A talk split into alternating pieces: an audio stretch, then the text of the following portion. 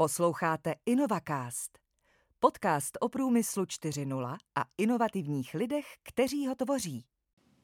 Dámy a pánové, vážení přátelé, já vám přeju dobrý den, jmenuji se Aleš Vlk a vítám vás při poslechu a sledování dalšího dílu našeho InnovaCastu. A jsme znovu s Liborem Přeučenem. Libore, dobrý den. Dobrý den a povídáme si o velmi zajímavé oblasti, což je inteligentní robotika.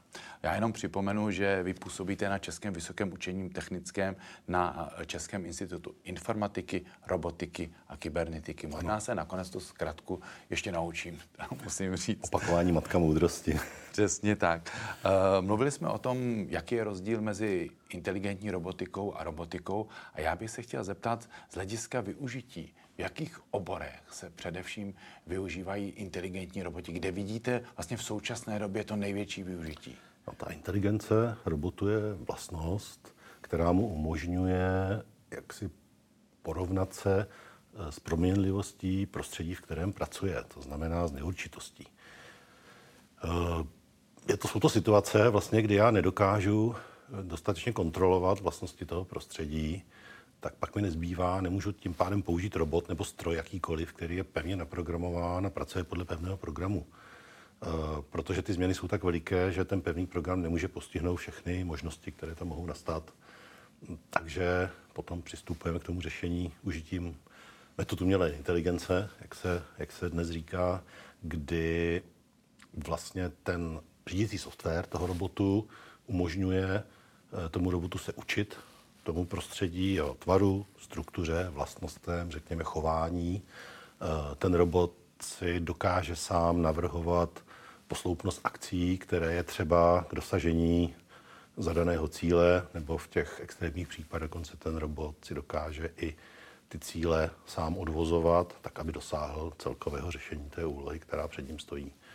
Jo, čili jsou to vlastně věci, které souvisí se strojovým uvažováním, rozhodováním, plánováním, ale také interpretaci vlastně tvaru, struktury a hmm. vlastností, vlastností scény.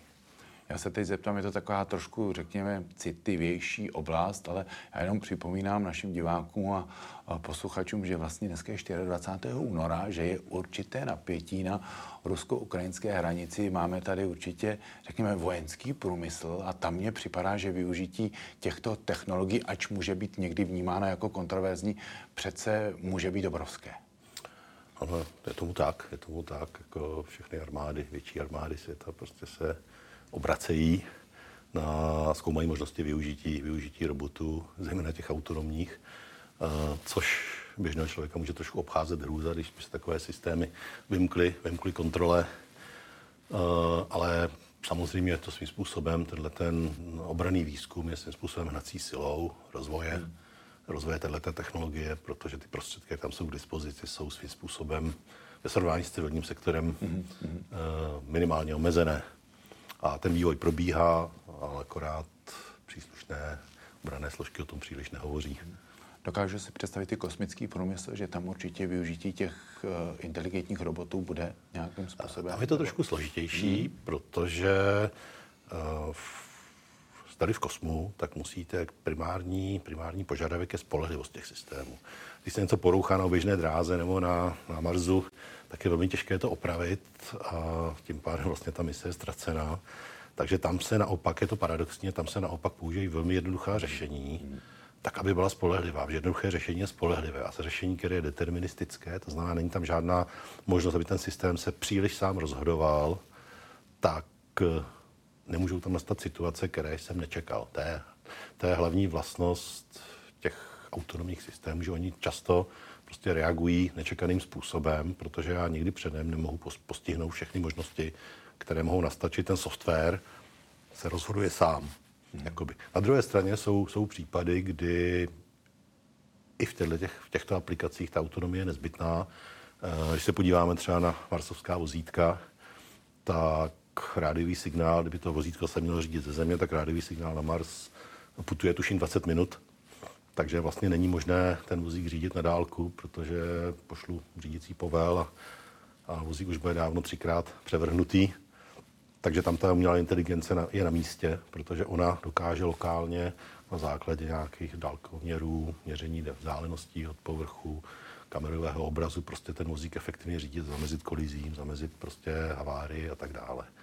Jo, či tam už potom není jiné cesty. Ale obecně je to, jak si nechávat kosmické systémy sami o sobě rozhodovat, je poměrně riskantní biznis, abych tak řekl.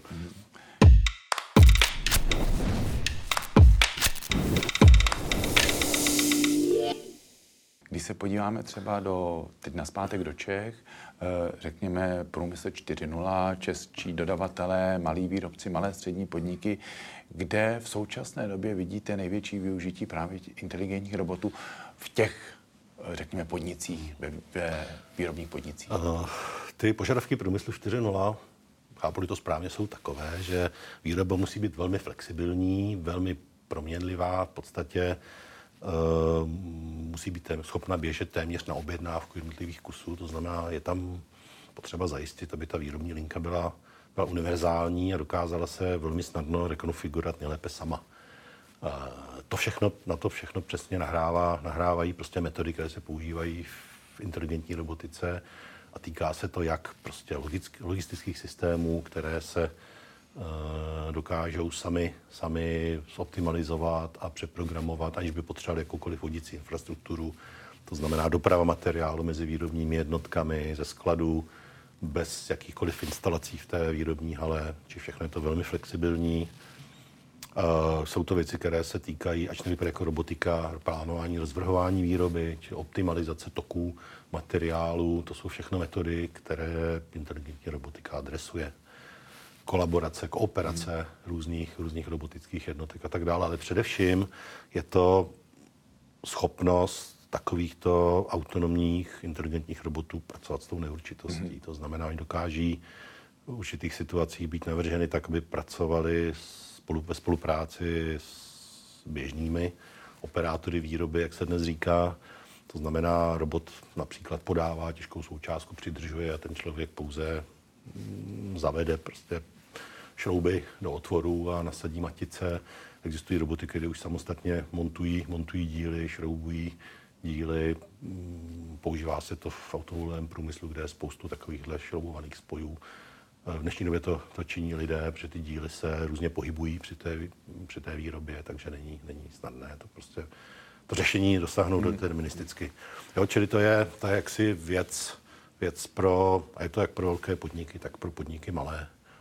A navíc eh, tam ještě potřeba zmínit jeden aspekt, že pokud takováhle výroba třeba v současné době je zavedena tím klasickým postupem, to znamená, mám tam, mám tam fixní roboty, deterministicky pevně naprogramované a mám třeba logistický systém, já tomu říkám semi-autonomní, to znamená mhm. vozíky, které mi vozí materiál mezi jednotkami ze skladu po nějakých magnetech, vodících kabelech, čárách, tak to jsou všechno systémy, které lze v určitých případech dokonce i rozšířit o tu autonomii tím, že na ně postavím, že to velmi zjednoduším, krabici počítačem, s příslušným softwarem, ze senzory a tím, že ty systémy jsou takzvané drive-by-wire, to znamená ovladatelné nějakým protokolem, tak já můžu z takového robotu učinit robot autonomní, inteligentní. Znamená, ten vozík náhle eh, přestane potřebovat infrastrukturu navigační, může výjíždět na tovární dvůr, kde je sklad v podstatě náhodného charakteru, kde co složí, kde kdo složí jakou paletu, tam prostě to, to zboží je složené, čili takovéhle řešení, uh, takováhle řešení existují dneska mm-hmm. a lze tu inteligentní robotiku k ním využít. Já jsem se chtěl zeptat právě přesně na ty autonomní vozíky. Eh, zdá se z těch ohlasů, které máme od průmyslových podniků, že ta poptávka po nich se zvyšuje ale jak je to třeba s otázkou bezpečnosti, jo? jestli je to všechno zajištěno, eh, jestli na to dbají podniky? Na to dbát musí. Já nejsem bezpečnostní technik, ale z našich aplikací takovýchto technologií pro různé nejmenované uh, české firmy, uh, tak vždycky tam nějaký bezpečnostní certifikát být musí, což se v dnešní době u těch pozemních vozíků, vlastně logistických vozíků řeší tak, že je tam laserový dálkoměr, hmm což je senzor, který je bezpečnostně certifikovatelný a ten se používá prostě snížení rychlosti toho vozíku, když se blíží překážce, případně k zastavení, úplnému nouzovému zastavení.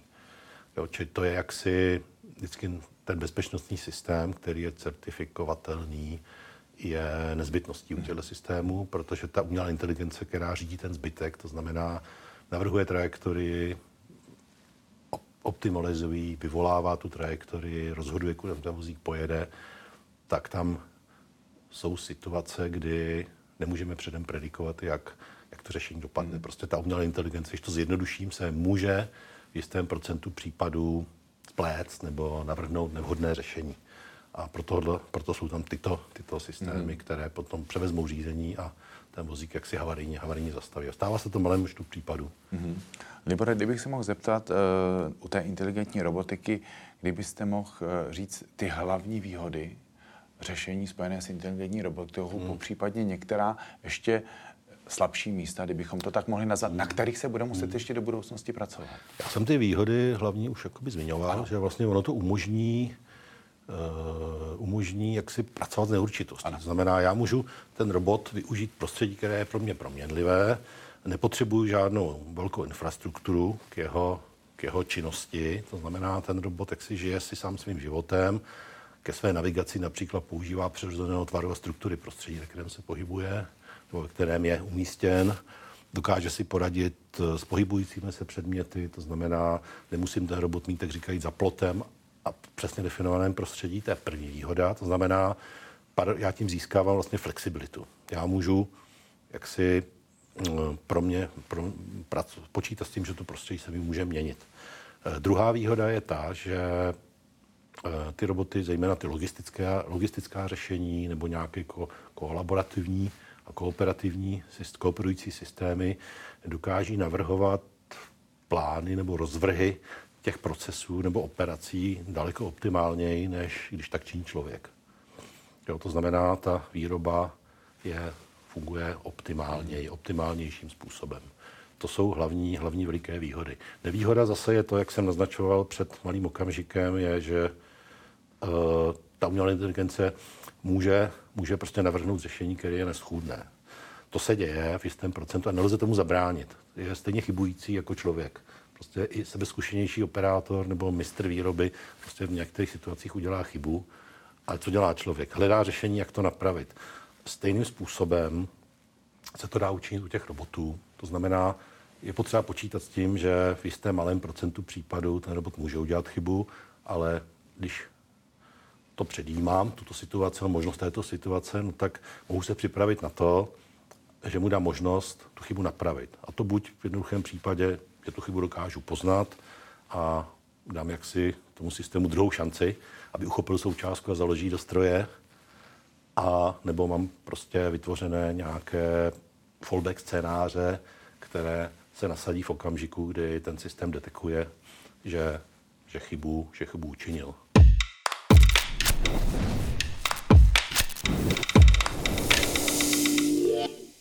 Ten technologický rozvoj je nezastavitelný, utíká obrovskou rychlostí dopředu. Kdybyste se mohl podívat třeba do horizontu deseti let, jedné dekády, mm-hmm. kde si dokážete představit reálné využití uh, těch inteligentních robotů tak, jak je třeba dneska ještě nevidíme? Kde vidíte největší potenciál? Já, já se pokusím o extrapolaci ano. na základě z minulé zkušenosti.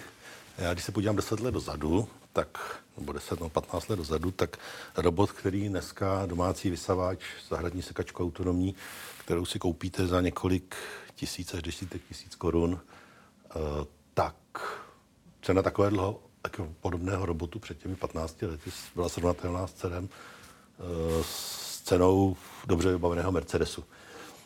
Eh, Či ta cenová hladina prostě prudce klesá, protože ten hardware využívaný je levný a levnější a ještě levnější.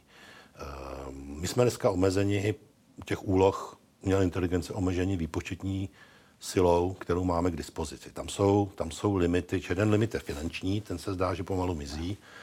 Uh, druhý limit je jaksi technologický, jak, jak velký výpočetní výkon mám k dispozici, jak výkonný procesor dokážu vyrobit a tam jsou technologická omezení a v podstatě už i fyzikální omezení na tom, co lze, jak, jak rychlý může mít procesor, jak, jak rychleji hodinový, hodinový, hodinovou frekvenci toho procesoru, znamená výkon jeho eh, a energii, kterou potřebuji k napájení těch, těch počítačů, to je taky omezující faktor u, u robotů, které jsou autonomní a musí mít vlastní napájení. Takže Takže tam jsou, tam jsou určité limity, tohle to se stále posunuje. Těžko extrapolovat, co bude za 10 let, ale v zásadě to, co dneska vidíme, dnes vidíme, jako, jak, jsou jakési uh, řekněme, komerční, komerční legrácky, jestli to můžu takhle mm. nazvat, to znamená různé domácí vysavače, uh, roboty, které čistí, čistí okenní tabule, uh, zahradní sekačky, tak tato záležitost se bude dále rozvíjet a bude se šířit. Mm. Jo. Když se vrátíme naspátek do toho podnikového sektoru, mm. vy máte, Cirky je známý tím, že, že hodně spolupracuje s průmyslem, že tam jsou přímé vazby. Eh, určitě se setkáváte s těmi lidmi z toho průmyslového prostředí. Jak eh, velká je ochota vlastně subjektů působících na tom českém trhu o to, aby přijali tohle ty technologické novinky, nebo je to trošku pořád ještě konzervativní prostředí? Já se setkám s oběma, s oběma přístupy. Eh, ten klasický přístup je takový, že přijde reprezentant průmyslu a má vizi nějakého řešení užitím, užitím robotických technologií. Eh, poté, co uděláme úvodní konzultaci a provedeme nějaký základní výpočet času potřebné k vývoji té aplikace, a nákladů na ten vývoj, tak většinou ten zákazník provede jednoduchý výpočet, kolik ho stojí lidský operátor, který tu činnost provádí a zdali se, jaká je návratnost takového řešení. Ono v dnešní době, bohužel ty technologie se to vyvíjí od začátku, není tam velká opakovanost, protože za námi přicházejí zákazníci, kteří právě nedokáží to své řešení poskládat z těch běžných technologií, ale je to něco velmi speciálního, že vlastně se to pro ně navrhuje od úplného začátku, tak prostě vychází to neekonomicky. Vychází ta, ta návratnost té investice buď neskutečně dlouhá, nebo prakticky se to nikdy nevrátí. Ale je tam jeden druhý druhý aspekt, no druhý aspekt, který uh, říká, nebo je to píš otázka, zdali za v té dané době budou mít k dispozici takové zaměstnance a pracovníky, kteří budou schopni tu činnost provádět. Čili už ten, ten klasický ekonomický výpočet prostý o návratnosti přestává platit, protože někdy, jak si ten vývoj je potřeba udělat za téměř za jakoukoliv cenu, protože prostě tu činnost není schopen nikdo, není nikdo, kdo by ji byl schopen provádět. Čili tohle je věc, která se mění, je to čím dál tím častější, častější situace. My se pomaličku blížíme ke konci. Eh, já bych poprosil jenom váš takový názor. Eh, pohybujete se v tom průmyslovém prostředí. Víme pořád, že jedna třetina eh, českého HDP je držena průmyslovými podniky. Jak vidíte vůbec budoucnost průmyslu v České republice? Jak se na ní díváte? No, český průmysl mi připadá, že se rozvíjí. A jestli mohu hodnotit z pozice vlastně výzkumníka spíše než, než, než průmyslníka nebo pracovníka pro průmysl, tak mi připadá, že se dostává jsme v podstatě v mnohých technologiích srovnatelní se zbytkem světa, ale kdy i, i lepší.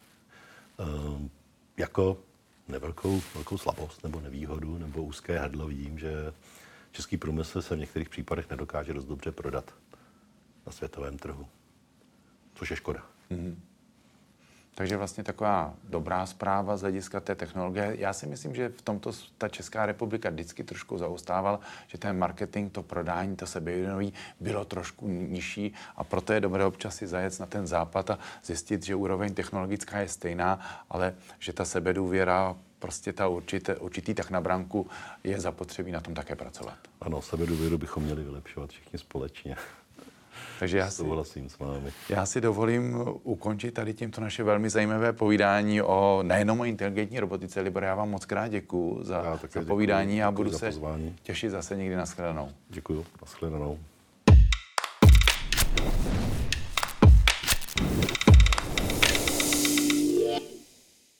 Nechcete nás jen poslouchat, ale také si něco přečíst? Byl ten Průmyslu 4.0 vydáváme ve spolupráci s našimi partnery. Více na www.ncp40.cz